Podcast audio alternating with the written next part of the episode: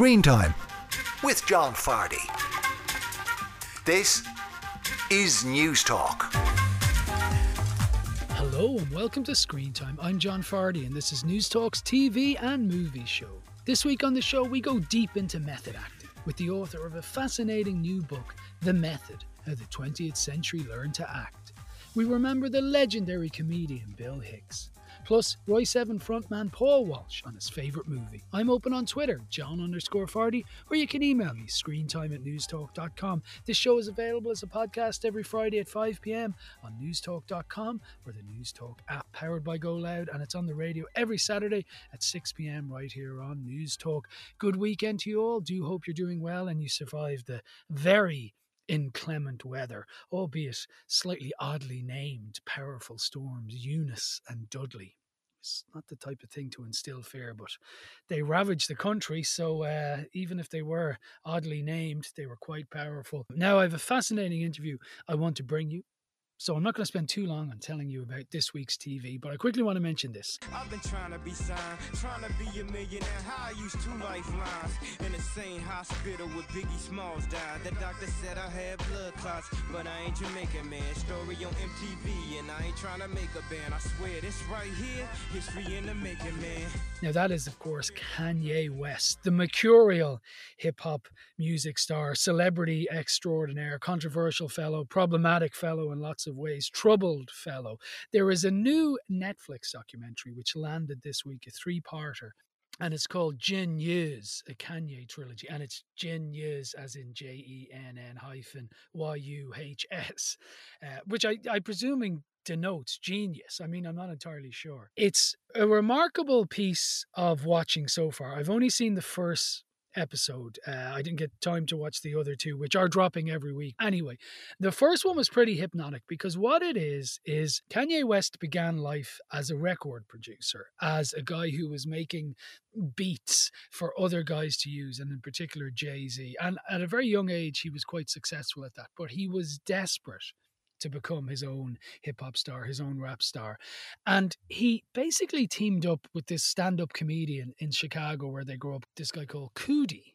And Coodie decides that he's going to film him over a very long period of time as he attempts to become a star. And that's what certainly the first part of this documentary was all about. And you see Kanye West literally going into record offices, rapping for people on the fly, hoping they'll hear him. You see him taking out his braces to rap. You see this kind of optimistic, egotistical, insecure, overly confident, young African American with a clearly uh, titanic talent for rapping, desperate to become a star. And the footage is incredible because they had so much of it. Now, the second episode, by what I understand, follows him recording his first album. And then the third one is him going full Kanye and getting up to all sorts of crazy things like interrupting Taylor Swift on stage and running for president or talking about running for president and, and, and having various meltdowns. I haven't got to that. Apparently, from what I've read, it, it stays very interesting, but certainly the first episode was kind of eye opening. Uh, this was a different Kanye that we're used to seeing. He was a very vulnerable, quite pleasant uh, at times young guy trying to become a music star and it was all about the music. So i found it quite compelling i have to say. So that's Jin a kanye trilogy now streaming on netflix. And then just really quickly a world away from kanye west is Home of the Year, which returned on RTE with Hugh Wallace, Amanda Bone, and a new interior designer, Sarah Cosgrove. In case you've never seen Home of the Year, each week the three hosts go into a house and into three houses and they look around and they give it marks out of 10 and it's the simplest thing imaginable but it's incredibly good to watch. Uh, it really is. Call it comfort viewing you know call it what you want. Call it crap if you want. I, it's it's a delightful television. It really is. And and hugh wallace is just I just enjoy his presence. He makes me smile, and you know, you you you feel kind of, or I certainly feel middle aged watching it, you know, and that's not a criticism of the show, but I'm sitting there getting enthused about statement lampshades and soft furnishings. So, you know, but I guess that's where I'm at in life. You know, maybe I'll put on some Kanye West next week afterwards just to tip the balance to make sure I still feel slightly rock and roll. You can email me screentime at newstalk.com or you can tweet me John underscore Fardy to share your views on Kanye West or Home of the Year or anything movie or TV related at all. Now, method acting, the idea of an actor or an actress going deep into character and almost becoming that character, and sometimes getting up to all sorts of crazy things like sleeping in farmhouses for three nights or whatever, has been hugely influential on the cinema over the last 80 years and beyond. And in many ways has been responsible for so many iconic performances from Marlon Brando to Marilyn Monroe and so many more others, too many to mention. It began with the legendary Russian actor Stanislavski It transferred to America in the middle of the last century and was modified by famous proponents like Stella Adler, Lee Strasberg, with lots of fighting and rival theories. The method remains part of contemporary cinema. Now, this whole fascinating story about its history and its resonance today and indeed on the history of cinema has been put together in a fascinating new book called The Method How the 20th Century Learned to Act. A great title and a very accurate title. And its author, Isaac Butler, joins me live from New York. Hi, Isaac. How are you? Doing just great. Thanks for having me, John. My pleasure. Now, listen, there's a couple of things here. We have about 15 minutes. I could talk to you about this all day. I talk to actors most weeks. And I realized when I was reading your book that so much of the performances, or so many of the performances that I've loved, have been so influenced by the method and the system and all that. So I don't want to go down a rabbit hole with you. So you keep me out of the rabbit hole if I get there. But okay, just we'll keep we'll, we'll keep each other out of it because yeah, I, am very capable of going down them myself. I, I can imagine. But just from the outset, the method and and how we understand it it's a watermark in cinema aside from theater though right because i mean from when people like brando started doing it cinema has changed irrevocably as a result of it or has it Oh, I think it's absolutely changed irrevocably. I mean, um, for a, a, bunch of different reasons. But, you know, our ideas of what a good performance looks like or feels like absolutely shaped by the method. In fact, so much shaped by the method that, you know, even if you're watching actors who don't use it or come from a different tradition, for example, the, you know, British classical theater tradition, a great acting tradition, right? Lots of mm. people are trained in that. But the end result of what their performances look like on film uh, resembles a method American actor a lot more than it does, say, a performance by Olivier or Gielgud from the 40s. Mm. And so, you know, I know you've used the example before of Cary Grant, and it, it seems like a very good one to me because Cary Grant was the type of actor, he was wonderful and, and in some of the best movies of all time, but he always played a Cary Grant type in a way. And whereas the method that started to change that you could have someone like Robert De Niro who could be a priest in one movie and then in another being an existential crisis taxi driver. I mean, people stopped, I don't want to say being typecast, but you know what I'm trying to say. Yeah, absolutely. Well, you know, the classic studio system that really lasted from the birth of the talkies until the end of the 1940s relied on type. They actually needed typecasting. Uh, they were making mm. so many movies at once. The actors were on salary at the studios. And so they were really selling the persona of the actors. So when you went to go see a Cary Grant movie, you were going to see Cary Grant play a Cary Grant type of character. And those. Yeah types and personas were highly constructed. Yeah. They they um and they would sell the idea of those types as an extension of the actor to the public with often completely fictional biographies. And so um that all started to fall apart for a bunch of reasons. One of them was the studio system started to end. The federal government essentially broke it up, mm. um, and and it had become quite a monster. It has to be said. Yeah, yeah, absolutely. I mean, uh, yes, and so the the studios lose a Supreme Court case in the end of the 1940s. They have to sell off their movie theater holdings. They don't have the money to, you know, the, their ability to tolerate risk goes way down, and they start cutting loose all their design departments departments and actors in the studio system kind of crumbles. And at that moment, the method ascends. Um, I don't think that's necessarily, you know, coincidental. I mean, mm-hmm. I think those things have a lot to do with each other. But also, once the method starts ascending, it changes our ideas of what a good performance is and what we want from it. So, what we want instead is versatility from actors, and we want the sense that the actor is really becoming the character on some level. We want to lose ourselves in that imagined reality. Yeah. And just for, you know, the casual listener, I mean, when we talk about method acting, and I gave a brief, possibly incorrect snapshot of how it all came about with Stanislavski, and then it moves to the States with Stanislavski, and there's Strasberg and differing views. But at base, it's, I suppose it's the idea of you leave who you are at the door and you try and get inside the actor, albeit as you, maybe. Yeah, I mean, you know, at the core of the method and the system, and which is Stanislavski's name for his techniques, yes. and and all of the different things that flow from Stanislavski in the United States, at the core of it is this idea that in Russian is called perezhivanya, and uh, in English it's roughly translated as experiencing or re-experiencing, and it is the moment when the actor's consciousness and the fictional consciousness consciousness of the character kind of become one. The actor isn't totally losing themselves in the character because that's actually madness you know what yeah, i mean yeah. it, it, but it is the moment where the actor is able to experience the imagined reality of the character mm.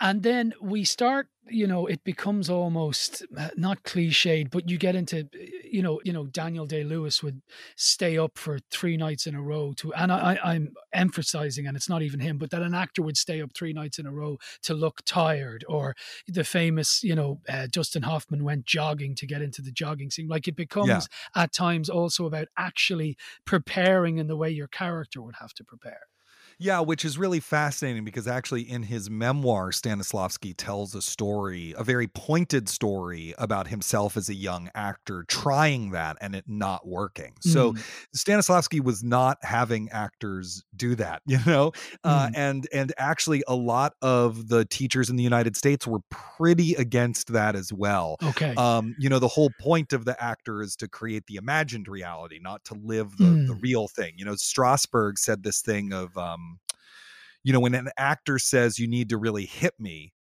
in a fight scene, that's not acting. That's the real thing happening. The whole okay. point is that you've entered the imagined reality, but you feel the punch. The problem is that um, you know, when you're on a film set, it's it's a lot of hurry up and wait Mm. It's a lot of things being shot out of order. Mm-hmm. And, you know, the actor has to be ready to go the second the director calls action. And and often the actors are not checked with before that happens. So actors start doing a lot of this sort of stuff, never breaking character, you know, et cetera, et cetera, and so forth, as a kind of workaround to being fully in the moment whenever they need to be. Okay, so I mean, none of the famous proponents like Adler or Strasberg or even Stanislavski ever suggested that people should learn languages or have take ice baths for three days beforehand. But this was something that people like De Niro did to almost pass the time. Yeah, well, no, not to pass the time, but you know, Stella Adler, who was Robert De Niro's acting teacher, uh, really encouraged a very intense process of research. So if you were going to mm. play someone, if you were going to play an 18th century viscount or whatever, right? Mm. She'd say, go to a museum and look at paintings of 18th century viscounts and see how they held their body and try to do the same thing. And then read books about that time period, you know, educate yourself, you know, so that you can really get into that world. Robert De Niro pioneers a sort of extreme version of that. Mm-hmm where his research involves going as deep into the character's actual behavior as possible. So when he has to play a baseball player and bang the drum slowly, and he's never played baseball before, he learns how to play baseball. He interviews baseball players. He goes to Georgia, where the character is from, and has people read his lines into a tape recorder. He learns how to chew tobacco and then plots out in his script how he's going to do the chewing tobacco to kind of reveal the character's subtext. You know, he goes just really, really far mm. into into it. And then he goes further and further into it with sort of each subsequent movie until we get to Raging Bull, where he very famously, you know, gain lost yeah. a lot of weight to play the young um boxer and then gains a bunch of weight you know to to to play the retired man you know so so it, it, then that performance is just enormously influential on everything that comes after it i i gather was pretty dangerous by the end of it though i mean he he spent a summer in italy just eating Yeah. I mean, I don't think gaining 60 pounds Yeah. over the course of a couple of months is a great idea. You know what I mean? For anyone's Yeah. metabolism. Although, wouldn't we all love a job where we're like, I'm sorry for my job. I have to eat everything I can find in France and Italy for four months. Yeah, you know, that sounds pretty great, right? There But, are worse uh, gigs, yes. Exactly. But, you know, it gave him high blood pressure, rashes on his thighs. He couldn't work as long. They had to shorten the shooting days. Um, you know, he had trouble tying his shoes. But, you know, he said that it was absolutely worth it because it got him really in touch with the reality of that character. Mm. You know, one thing I realized from your book as well, if if you take, you know, maybe the sea change, I know people like Montgomery Clift started using the method of the system, but Marlon Brando seems to be the time when it becomes really almost you know, not the high watermark of it because there's more to come, but maybe one of the first most famous examples of it. But what I realized from your book is that the method, for all its good things and maybe some of the problems with it, it democratized cinema in a way, or it made it more of a working class thing and maybe even a less white thing. And had it not been for the method, there may have been no, you know, De Niro, Pacino, the clues in the name Brando, because prior to people like Brando doing it, you know, like you already alluded to, people spoke in a certain way. There was the, the kind of mid Atlantic thing. People say, I have that now, incidentally, but let's not get into that right now. But I mean, people like Brando, it really changed cinema in terms of, you know, kids from the slums, for want of a better phrase, could get into movies because you were allowed to talk the way you spoke. Yes, that's absolutely true. Uh, and people were very angry about that at the time. You know, Okay. the old guard was angry about that at the time and would sort of level a lot of charges against method actors about their diction, some of which were true. Some of it was difficult to understand, but a Mm. lot of it was actually about, you know, this is also a period in the United States where whiteness is expanding Yes. to include uh, ethnic immigrants like Jews and Italians. And a lot of that is really about policing whiteness and policing who gets to be white. And in fact, you know, one of the things that changes with The Graduate in 1968 is a small, very Jewish looking actor like Dustin Hoffman can become the leading man and a romantic hero in Hmm. a movie, you know. And so, and after that, you know, Al Pacino said, um, that he had trouble, you know, holding on to. He was almost fired from The Godfather early on in the shooting, Yeah. and one of the reasons why was that you know it was inconceivable that someone who looked so Italian would be the leading man in a movie, even Mm. though it's a movie about Italians. Yeah. You know, so so yeah, you have a lot of working class actors. You have a lot of children of immigrants. Lee Strasberg himself is an immigrant from Shtetl. You know, um, uh, you have a lot of those kinds of folks breaking into the movies, and there's a lot of kind of horror at that from Mm. the old guard. Yeah, it's funny you mentioned Dustin Hoffman because I just thought of a famous scene from Midnight Cowboy, and he's walking down the road, and a car gets in his way, and he does that famous "I'm walking here, I'm walking here," and by all accounts, that that just happened. They were shooting on the street, and a cab got in his way, and he did that. So it seems to me Hoffman, certainly in that movie, was was very much in some kind of method acting. Yes, well, Hoffman is absolutely a method devotee, uh, Mm. uh, and he was uh, since he was a young man, very much a devotee of that. You know, one of the things that method actors become known for that's a positive is they're so in the moment that when things go awry, they're able to improvise Mm. as their characters in a really clear way. Also, at the Actors Studio, they're doing a lot of improvisation exercises. So, actually, you know, yeah, I'm walking here is a classic one. I've taught that line to my daughter, you know, so that she can shout it at people in New York City where I live. Um, but, you know, uh, 20 years earlier in the live TV drama movement, which was this, you know, this flourishing but short lived art form where people were doing sort of plays live Yeah. on sound stages. Um, one of the reasons why they loved using actor studio actors, so why they loved using method actors, is when things went wrong and they went wrong constantly, the actors were able to improvise around it and keep going. Wow, that's fascinating. And you know, I'm just conscious of the fact that when I'm talking here, I'm mentioning, you know, people I love, De Niro, Brando, but this has been influential for female actresses as well. I know uh, Mon- Monroe, Marilyn Monroe, she studied with Strasberg, I think it was. I mean, I, I, I see it. I don't know. Maybe you could tell me Meryl Streep. I mean, I don't know if she uses the method or not, but No, she, no. God, Yeah, she Mer- knows how to act. So, I mean, this has affected actresses just as much. Absolutely. Meryl Streep is actually very vocally opposed to the method, but there's lots of great actresses who come from that lineage. Um, Eva Marie Saint, Mm. Jane Fonda, Shelley Winters, the great Ellen Burstyn, who is Mm. currently the co-president of the Actors Studio. She also took it over after Lee Strasberg died and kind of made sure that it would exist as a permanent institution without him.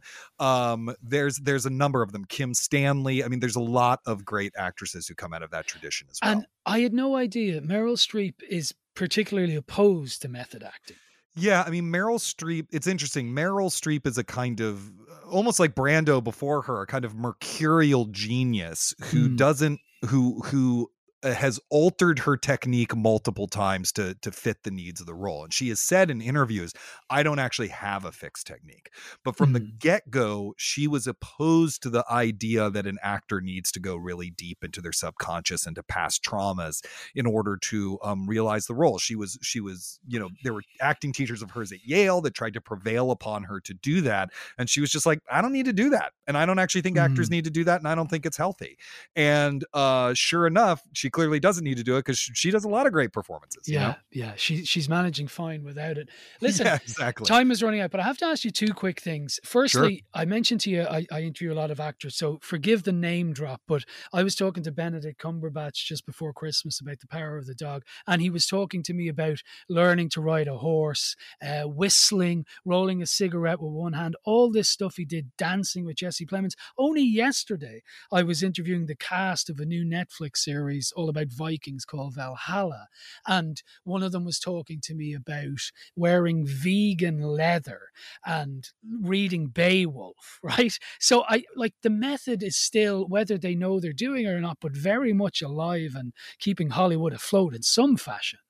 I, I completely agree. You know, a, a lot of that comes back to, as I said, st- what Stella Adler wanted actors to do with research that you had to learn the behavior of the character to Mm. be able to do it convincingly. I mean, if you think about, for example, how often we watch TV and they're holding a coffee cup and it's very clear there's no coffee in it at all, that it's just an empty cup, you know, she would fix that by being like, rehearse over and over again with a full coffee cup until you know Mm. what that feels like and then you can do it. If you have to iron shirts in a play, you need to be good enough at ironing a shirt that it looks convincing you know? And so um to her acting was a sacred heroic job and you had to earn the right you had to earn your place to be there and the way you did that was through that kind of mastery of behavior so if your Mhm. character has to roll a cigarette with one hand on camera you better be able to do it so they don't have to cut to a hand model or whatever Yeah. yeah, that could be awkward. Listen, finally, then, and I was fascinated to read about this, but you know, often books like this are written and it's, you know, it might sound almost like an academic thing, but you've gone very deep into the whole world of the method and on movie sets. But you had a very personal reason, I suppose, for writing this because you, you, dabbled with the method yourself and literally had a a road to damascus moment and said i can't do this would you mind sharing that with us uh first of all i love that you called it a road to damascus moment so thank you for that but yes i mean uh, this is my you Christian for your- influence, you know. I'm Yeah, an- exactly. I'm an Irish-born Catholic. I can't help it.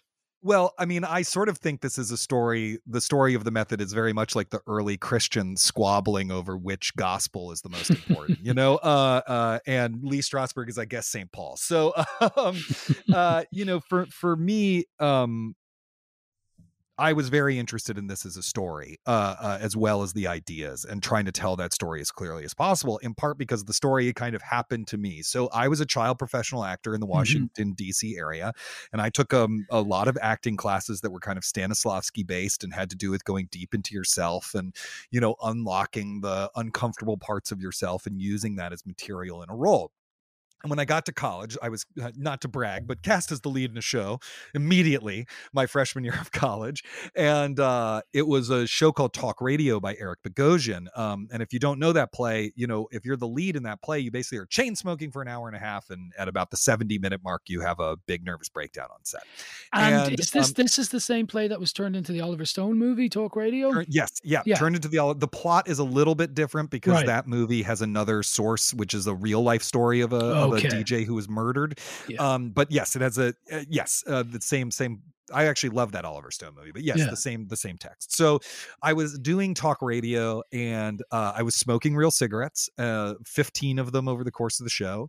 And so I was feeling physically ill while doing the show. And also, I just went real deep inside all my kind of insecurities and depressions and feeling like I had to perform for people and sort of all the stuff that's aligned with the character. I just went really, really deep into that Okay. and it uh really screwed me up to be completely honest uh for the couple weeks that i was doing the show i would feel terrible when it was done i felt physically ill i felt mentally ill yeah. i would go back to my you know seven foot by 11 foot concrete dorm room and i would stare at a blank wall and just you know breathe and wait for myself to kind of come back together it was a horrible experience and i um uh quit essentially quit pursuing acting after that i just thought Wow. i'm not tough enough to keep doing this um and so i both quit acting at that moment and gained a huge new level of respect for actors because yeah. you know they have to be so vulnerable and so tough at the same time and uh it's it's it's really startling to me that anyone could do that to be completely honest Yeah, well, you put your money where your mouth is, uh, and the method was a little too much for you. But your book, The Method How the 20th Century Learned to Act, is an absolutely fascinating read. We have a lot of movie aficionados and movie lovers who listen to this show, and I'm highly recommending the book for Christmas and sooner. You should buy it now. I presume it's available on Amazon, Isaac, right? it's available wherever books are sold and actually the audiobook is narrated by me so if you're an audiobook person you can uh, hear my voice in your ears for for like a week or so while you listen to it Sounds good to me. Isaac Butler, thank you so much. john thank you so much for having me this has been great Yes, The Method How the 20th Century Learned to Act by Isaac Butler is available now wherever you get your good books, and it is a heck of a read, and it was fascinating stuff talking to him. Up next, the great Bill Hicks. Now you're welcome back to Screen Time. I'm John Fardy, and this is News Talks TV and Movie Show. I'm open on Twitter, John underscore Fardy, or you can email me screentime at newstalk.com. Now, next Saturday, that's the 26th of February, we'll see the anniversary of the late, great Bill Hicks, the controversial yet hilarious comedian, who was a very unusual comedian in that, unlike so many of his contemporaries, he had no interest in being a film star or even a TV star to any great extent. He was just married to comedy and he saw it really as a calling. And his comedy routines have been invoked since his passing everywhere from high literary art to you know, other comedians. He was just a hugely influential comedian.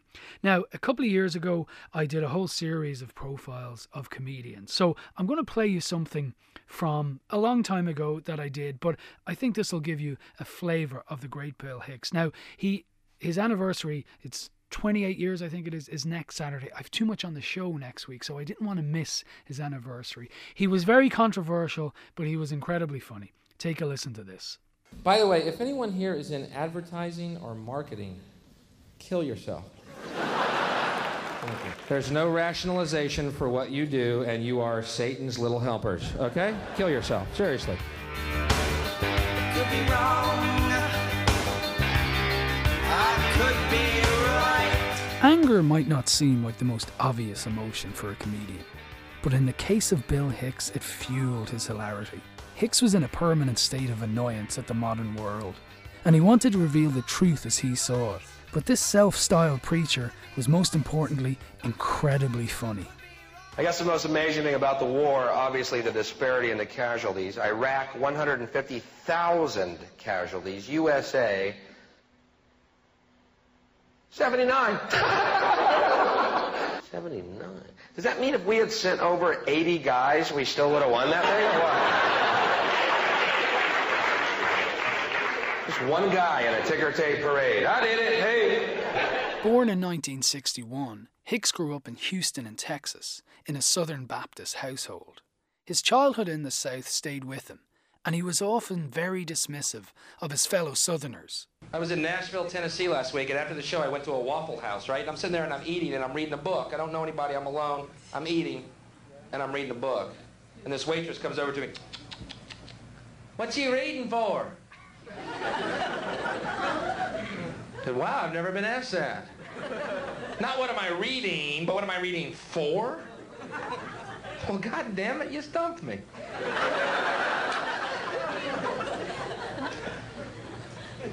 I guess I read for a lot of reasons, but the main one is so I don't end up being a fucking waffle waitress. He had an early love of comedy, and as his parents recount in American, the Bill Hicks story, one of his teachers used to let him actually perform before the class would begin. Well, one of the teachers called me and asked me if I could uh, help her get her class back from Bill. She said I told him he could have five minutes while I was checking the roll, and, and she said, I can't get it back. I said, That's your problem. I, you shouldn't have let him get up there.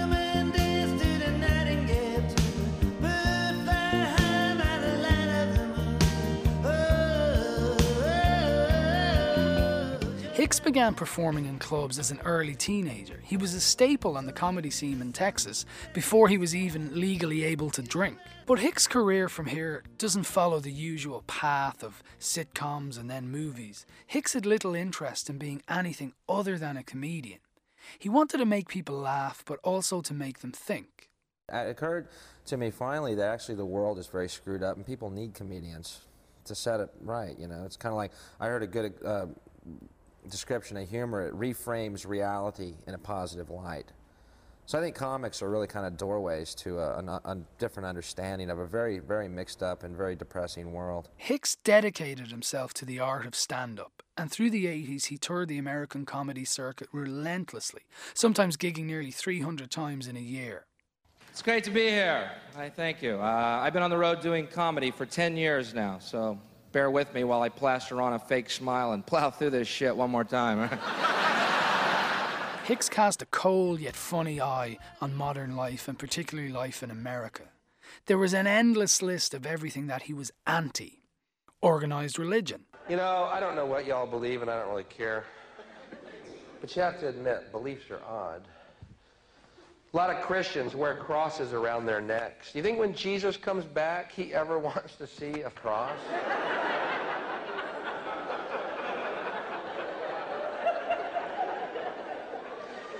It's kind of like going up to Jackie Onassis with a little sniper rifle pendant, you know.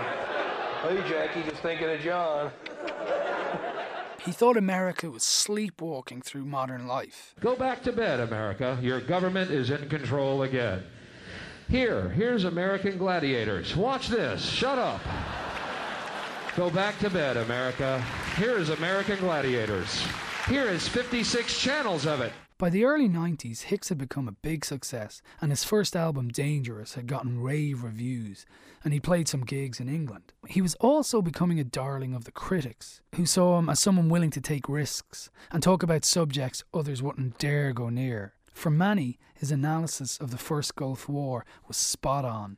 You know, he armed Iraq. I, I wondered about that too. You know, during the Persian Gulf War, those intelligence reports would come out. Iraq, incredible weapons, incredible weapons. How do you know that? Well,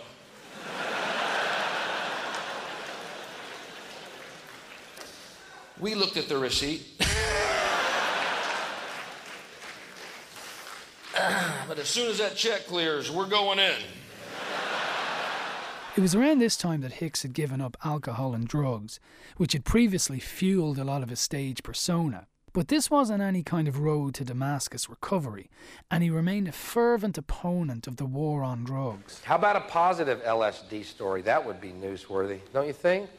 Anybody think that just once to hear a positive LSD story? Today, a young man on acid realized that all matter is merely energy condensed to a slow vibration. That we are all one consciousness experiencing itself subjectively. There is no such thing as death. Life is only a dream, and we are the imagination of ourselves. Here's Tom with the weather. Everybody else. I'm not like everybody else. I'm not like everybody else. In 1993, Hicks was diagnosed with pancreatic cancer. The diagnosis didn't deter him and he remained relentlessly on stage. Although Hicks had done little TV, as most shows were afraid to touch him, he'd been on Dave Letterman's show many times. He was due to appear on his new show, The Tonight Show, on the 1st of October. He recorded his segment that afternoon, and then it was axed, as it was felt that the material wouldn't go down well with the show's sponsors. Some of the material mocked pro life advocates. Hicks was so livid, he wrote a 32 page letter to the New Yorker's John Lahr. He wrote me a 32 page letter, uh, handwritten, uh, a, a, sort of a creed coeur. He couldn't understand uh, the situation just because, you know, he, he, was, he was a free spirit. He was, the whole point of it was a joke. These jokes had import, but he, he, it, was the, it was the prescribing of his freedom which so offended him. Letterman would subsequently air the drop slot many years later and was full of regret about it. Here's a flavour of that now infamous routine. You know, if you're really pro life, do me a favor. Don't lock arms and block med clinics, okay? If you're so pro life, do me a favor. Lock arms and block cemeteries, okay? Let's see how committed you are to this idea. She can't come in. She was 98. She was hit by a bus. There's options. Are we going to have her stuffed? What are we going to do with her? Early in 1994, Hicks passed away. Incredibly, from this vantage point, he was only 32. Eddie Izzard, Russell Brand, and just about every contemporary comedian cite him as an inspiration. Now, you might be tempted to hit your radio if I start describing a comedian as a philosopher, but I can't think of a better description. It's just a ride, and we can change it anytime we want. It's only a choice. No effort, no work, no job, no savings of money. A choice right now between fear and love. The eyes of fear want you to put bigger locks on your door, buy guns, close yourself off. The eyes of love instead see all of us as one.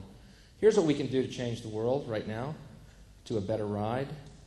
Take all that money we spend on weapons and defense each year and instead spend it feeding, clothing, and educating the poor of the world, which it would many times over, not one human being excluded, and we can explore space together, both inner and outer, forever in peace. Thank you very much. You've been great. I hope you enjoyed it.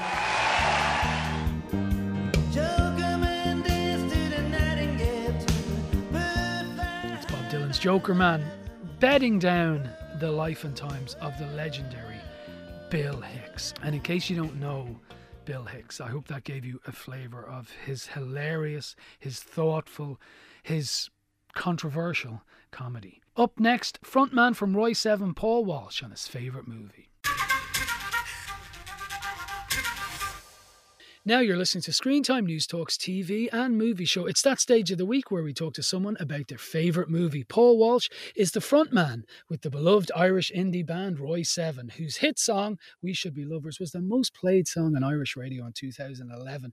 Royseven, as you may know, split up in 2014, but last year announced their return and are due to play Whelan's on the 24th of February. And their new single, which I was just listening to, and it's a cracker, Love, is out now. More of that and on. Paul Walsh is here to chat about his favorite movie. Paul, how are you? Ah, great, John. Thank you so much for having me on and for that little intro as well. I appreciate it. My pleasure. Now, listen, it's a humdinger. I, I, it's probably in my top ten favorite movies as well. So, tell people what you've opted for as your favorite film. I am so surprised that you said that, that it's in your top 10 favorite movies. I figured this would be maybe an unpopular choice with your listeners, but I've decided not to be too clever about it. And I've chosen a film that is a nod to my childhood days, an homage to my youth. And it's um, Superman the movie, the 1978 Richard Donner film. Oh, lovely. and this, of course, is, you know, to my mind, still the greatest Superman ever, the sadly departed Christopher Reeve. Yeah, absolutely. Yeah. I think uh, he brought, I mean, first of all, casting an unknown was a great idea. Mm. because then we have no preconceived notions about what he's bringing to the table as an actor. I know, I suppose you could argue that was done with Henry Cavill as well, but I think movies of that era brought with them a different sort of texture in relation to the sort of superheroes they created. I think with Superman in the 1978 movie, he's a real um, gentleman. He's chivalrous. Yeah. He has so many kind of gentlemanly qualities that nowadays it's the bad guy routine. You know, they have Yeah. to be kind of vicious and aggressive, whereas he was really, as the movie says, the overgrown Boy Scout. And I think there's something quite endearing about that and quite Boy Next Door sort of in a, in a very pleasant way about that. And I think that's one of the reasons why I gravitated towards the movie as a kid. Yeah. Do you remember when you first saw it? Uh, I, actually don't. I just remember being obsessed with it for a long, long, long, long time. But Mm. I, I have no recollection as to when I first saw it. I recall that my my cousins had copies of it on VHS, so I would regularly spin around to theirs to get their versions of it because they never let me hold on to it. So I, I would go back regularly when I was off school to get Superman one and two and three and whatnot. um, and uh, as I said, I, I knew the script inside out, and then I, I got Richard Donner's cut a few years back actually, and, and watched that as well. So all things kind of Superman, I was really uh, interested in from from a very young age, and that's kind of lasted with me. It's it stuck with me as a lot of things from childhood do. And if Yeah. you look at the movie, I mean, okay, 1978, Star Wars came out the year before, I think. Mhm. Of course, we have the John Williams score on it. But if you look at that cast, not only do you have Marlon Brando and of course, Chris Reeve, the newbie, but you've got uh, Gene Hackman, Yeah. Ned Beatty, uh, you've got Glenn Ford, Jackie Cooper, and if you go further down the line, Larry Hagman's in it. Larry Um, Hagman. Who was Larry, Hagman, Hagman? plays a, a cameo role when when Lex Luthor um, and Otis are planning this a takeover of the missiles. You know the missiles that are on their way to the Yes. base, and the, the the army forces are there, the military police, and um, it's Pamela. Is it Pamela Stephenson? What's no Valerie? Is it Valerie Perrine? Anyway, his his blonde bombshell of a kind of a sidekick pretends she's had a heart attack or passed out on the road, and all the convoy has to pull up on the road, and there's this beautiful woman wearing a, a big red dress and a buxom, and all the soldiers gather around her, and they're like, "Oh my God, what are we going to do? There's this woman in the middle of the road."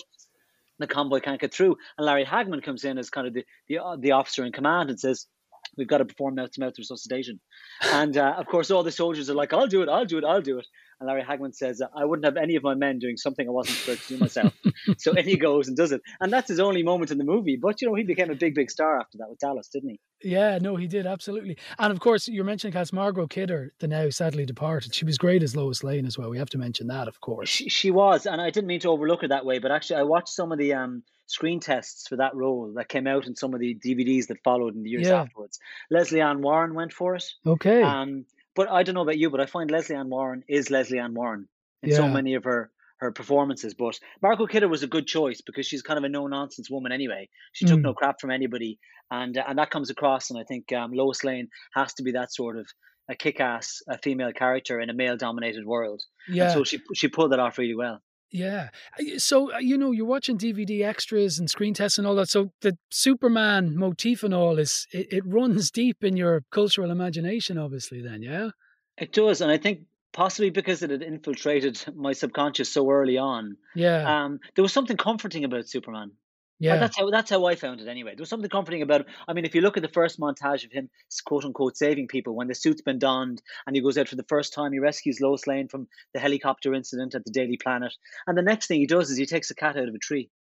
You know, there's just something, I, whatever. Yeah. Maybe I just needed that in the moment or at the time, but I just liked him. He was somebody you could kind of look up to, and uh, it was all goodness, really. Yeah, yeah, no, that that's a great take on it actually, and your point is really well laid about you know the modern superhero now. You know, Batman is driven by vengeance and darkness, and the darker the better, like the Dark Knight and all that, and you know even the Spider-Man one recently. There's loads. He was really just a bright, fresh air with no real demons. It's refreshing, like. It it is, and if you look at it, of course, we could say it was 1978. The special effects were fairly appalling, and you look at it points when he's flying, and the Mm. suit is green, and it's very clear to see the screen behind him and the way it's moving, and you can't quite see the wires, but you're almost at that point. But look at the contrast that we have nowadays. It's a CGI overload. We've been Mm. desensitized to anything and everything because it's just explosions and destruction left, right, and center. There's no kind of simplicity. It's not reliant on the storyline alone carrying the drama and carrying the narrative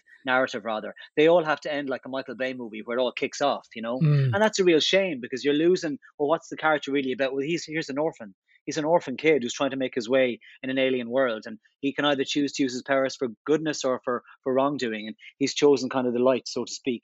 Um, and i think uh, the fact that they didn't have so many cgi options and special effects options really, uh, I- I'm I'm glad because I think it reflects better on on the fact that they had to really invest more in the script and where the storyline was going and the characters and the quality of actors they brought to it as well. And it's Yeah. remarkable to think that originally Mario Puzo wrote that script. I know, yeah. I, I was when you emailed Annie, who works with me, you reminded me of that. It's it's the, you know the man who gave us The Godfather also gave us Superman. It's hard to credit, really. But but apparently he wrote 550 pages of a script, and Richard Donner said, you know, 110 pages is perfect for a script of a movie. And even though they were making Superman one and two t- at the same simultaneously, he mm-hmm. still said it was way too much to shoot a movie. So he brought in a guy called Tom Mankiewicz, and Tom Mankiewicz uh, edited the script and brought it down to like the 110 pages. But Puzo's script was was torn apart really and, and broken down into smaller bits. There's one bit that remains. I don't know if you remember. There's a scene where Superman takes Lois Lane for a flight at nighttime, Yeah. and she recites this poem, so to speak, called "Can You Read My Mind?" And it's all about her trying to figure out who this alien character is. Yeah. Can she? He can literally kind of see through her, but can he read her thoughts as well? And can he tell that she loves him or that she's fallen for him or all this kind of stuff? But that's a Mario Puzo poem or piece of prose. So that's a Mm. nice kind of thing that they held on to within Yeah. the movie. But and that said, like a lot of big movies, it was also beset by problems. And as you probably know, uh, Dick Donner, the director, was let go. Um, Mhm. When I think 75% of the movie had been shot. I mean, all the principal photography with Gene Hackman, Marlon Brando, that had all been shot under Dick Donner's watch. And then they brought in Richard Lester. Um, Mhm. Richard Lester, you'll know from A Hard Day's Night by the Beatles. Yeah. Um, and he apparently he directed a film called The Three Musketeers and then The Four Musketeers, but I'm not as familiar with those. Um, but and then he went on to direct Superman three, but he essentially was brought in because the budget was going, you know, just too far over, and uh, Dick Donner wasn't talking to the producers anymore. So Richard Lester was the go-between. And then when Dick Donner was let go, uh, he stepped in and finished it off. So Okay. he's I- not I- credited with it really, but Yeah, I always thought that was what happened on Superman 2. I knew there was a whole palaver about that, but I didn't realize he was taken off at the end of Superman. No, they were filmed back to back. They were filmed at the same time. Ah, Okay. So uh, they started in March. I think they started in Pinewood in March '77, Right. and they shot all the way through to October '78. So they were working on both movies. They spent 50 million at the time. It was the most expensive movie in production. So they spent Mm. 50 million on it. They made 300 million on it in the box office. So good returns. And uh, in fact, that ending in Superman one, I don't know if you recall, but he goes back in time or he sends the world back in time after the earthquake Yeah, yeah. to bring Lois Lane back to life. That was supposed to be the ending of Superman 2, where the three bad guys from Krypton, General Zod, Ursa, Yeah. and Non, they've destroyed the planet, and Superman decides, well, this is what he has to do to bring the planet back to life. Um, but Richard Donner decided that actually, you know, if this doesn't work at the box office, it's not going to be a sequel. So I might Mm. as well use this big moment at the end of Superman 1. So that was his that was his plan. But um, Well, so yeah, this is an education. You you know this movie really well. Tell me this, right? My take on it, but this is all about you. I really like Superman 2. Few flaws in it as well, and they weren't sure if it was a comedy or not, but I I loved Superman 2 as well. Superman 3, I, there was moments in it. I, I I still have time for it. 4 was a disaster. These are all the Christopher Reeves one. Where do you stand on the sequels? That's just my humble Okay. opinion. No, I think you've got it spot on. First of all, I think Superman 2 is the most entertaining Superman. Mm. The origin story, sometimes it's a very long movie, Superman the movie as well. Mm. I think the origin story can sometimes drag a bit, whereas Superman 2 is full of action um, with the three villains from Zod and Yeah. Gene Hackman, etc. So I think it works a lot better as a piece of a standalone piece of entertainment. Superman 3, what I didn't like about it was Richard's, Richard Lester's input about the comedy opening sequence you Mm. know the bumbling the, the kind of almost slapstick intro with pamela stephenson and richard pryor and Mm. it just as you said there's this half comedy kind of approach to it Yeah. i'm not really comfortable with that i think the whole idea of uh, clark kent being a bumbling character i think that's intentional because that's his persona he's Mm. it's his alter ego he's hiding the fact he doesn't want anybody to think he could possibly be superman because he's too much of an idiot Yeah. and i think they overplayed that a bit or richard lester did and made superman 3 into something a little bit more hyperbolic it's too much hyperbole of the Yeah. characters and of the narrative. Whereas Superman 4 was all about Christopher Reeve. He wanted to do this whole uh, zeitgeist uh, nuclear war sort of story uh, the end, towards the end of the Cold War and bring in the nuclear man. And it just doesn't work. No. I don't feel like it works at all. No. And almost it's like they never moved with the times. You know, he looks like he did in 1978. I mean, great Yeah. for him and his, uh, he looked after himself, but Yeah. his suit looked the same. Nothing really had changed or moved forward. And there was a sense of him being in the wrong era or something like that. Mm. And whilst I think his name is Mark Pello, the nuclear man, I think he looked great and he was an interesting character. It just it just wasn't successfully pulled off. I don't think as, as Yeah. a movie, unfortunately. And that was the end of that, then, wasn't it? Yeah, absolutely. Well, look, this usually runs for about five or six minutes. We're nearing twelve, so I'm so sorry. You, no, no, it's great. As I say, it's it's been a real education. I can hear the John Williams theme in my head almost. You know. So uh, listen, Royseven, the band are back, which is great. You you decided to get back together in the eye of COVID. What was the story with that? Had you any reservations about reassembling, or was it partly COVID inspired, or how did it actually come about? No, it was actually prior to that. It was in 2018. We were at a birthday party. A few of us from the band were at a friend's birthday party, and we just talked about the idea of playing music again, just getting into a room and playing music. Because if you're playing music since the time of since you were a kid, it's natural to play or to sing or whatever. And we just wanted to get into a room and play again, which we did at the time. And then we started talking about maybe we'll play again, maybe we'll do something. So it kind of it it, it built from there. And um, 2018 was when we had the first idea, and I suppose COVID provided an opportunity of a bit more spare time and, and a bit more artistic kind of uh, freedom in our in our minds to do it. So Yeah. it wasn't really COVID related in that sense. But you know, as far as I see it, um, we, we naturally like to write music and perform. So it's just another extension of ourselves. I'm glad we're doing it. We don't have the same backing as before. We don't have the big record companies with us anymore. We're doing it as a labor of passion, and as a result of that, I hope to enjoy it a bit more. I hope to have less of the stress and just Yeah. more of the the enjoyment and to be able to get on stage without worrying about uh, figures and numbers and publishing companies and record companies and sales figures and all that kind of stuff. I just I want to just sing, you know. Okay, well, that sounds good to me. So people can catch you a headline show in Whelan's on February the 24th. That's it. That's it. That's it. Yep. And tickets are available from the Royseven we- website, from uh, Whelan's website, from Ticketmaster. Yeah, yeah. Yeah, why don't I just say usual. Ticketmaster? all the usual. And tell me this finally then. Love the new single, which, well, is it the new single? It's been out a while, has it? I was listening to it today and really enjoying it. Is that, has that been out a while or? We we only put it online. At the, we put it online at the end of last year, but we only sort of started pushing with radio stations in the last few weeks. So it's new to most people. It's brand new. Yeah, exactly. Wonderful, wonderful. And Cheers. so I'm sensing then this is, you know, it's more of a cottage industry this time, uh, and that's that's going to be more pleasing by the sounds of things. Well, actually, we've retained a lot. I mean, we, we still work with MCD. We still have our manager, Edison, Edison Waters, who, who also looks after Gavin James. So we've kept a lot of like the, the personnel that were around us at the time. You Mm. know, we just don't have the same connections in Germany. We signed to Universal in Germany, and then we signed to Warner Music. So we kind of, you know, we, we had a bit of movement there. And record companies were with Sony ATV for publishing. So we don't have that at the moment. I mean, that might change over the next few Mhm. months, but to be honest, at the moment, that's fine for me as well. You know, I'm happy Yeah. writing songs and doing a few performances. We've some summer festivals booked in already, so I'm really happy and looking forward to that. And as as we were talking about off air, you know, when families kick in as well and you've other responsibilities and everything, I'm I'm more than happy to be able to perform every few weeks or every summer or every Christmas and and just enjoy it and uh, rekindle the old songs but write some new ones as well. Great. Well, look, his favorite movie is without question Superman, and indeed the whole Superman franchise of the first two movies, maybe maybe the first three with the great Christopher Reeve. Yeah. Paul Walsh, he's the frontman of Royseven, who are happily back together. Uh, you can catch them in Whelan's on the 24th of February. Tickets on Ticketmaster, obviously. And their new single, Love, is available to stream in all the usual places, and it's a really good listen. Paul, lovely to talk to you. You too, John. Thank you so much for having me. Why are you here? There must be a reason for you to be here. Yes, I'm here to fight for truth and justice in the American way. You're going to end up fighting every elected official in this country. Sure, you don't really mean that, Lois. I don't believe this. Lois? Hmm? I never lie.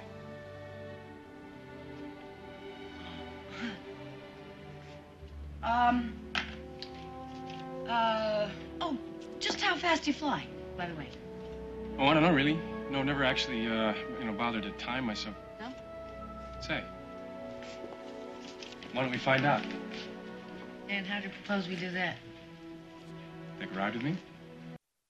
wonderful Superman, the first Superman from 1978. Uh, you heard me talking to Paul Walsh there about it. He really loves that movie, and it was delightful to hear him talk about it. We could have, we could have gone a lot deeper on that. There's all sorts of theories on Superman. You know that it was possibly a metaphor for the Jewish experience. This guy whose homeland is destroyed and he comes to this foreign country. Uh, there's a whole theory that he might be a gay icon. There's, you know, a whole Nietzschean thing, the philosopher Nietzsche who talked about a Superman. There's all sorts of theories that Paul and I could have got into. we didn't want to go into that, but uh, Paul knows his Superman and he knows his music. And uh, check out Royseven at their upcoming gig in Whelan's. That's it for this week. My thanks to Anne Marie Kane, who helped out on the show this week, as she does every week. I'm open on Twitter all week long, John underscore Fardy, or you can email me screentime at newstalk.com. Just remind you, this show is available as a podcast every Friday at 5 p.m. on newstalk.com or the Newstalk app powered by GoLoud. Next week on the show, there's a new TV show coming to Netflix. Is it a TV show if it's on Netflix? Streaming show that's coming to Netflix, and it's kind of the sequel to Vikings, Vikings Valhalla. And I talked to the entire cast of that, and we have some fun chats. So that's on the show next week, as are a whole load of other things. Thank you for listening. I will talk to you all next week, and have a safe week.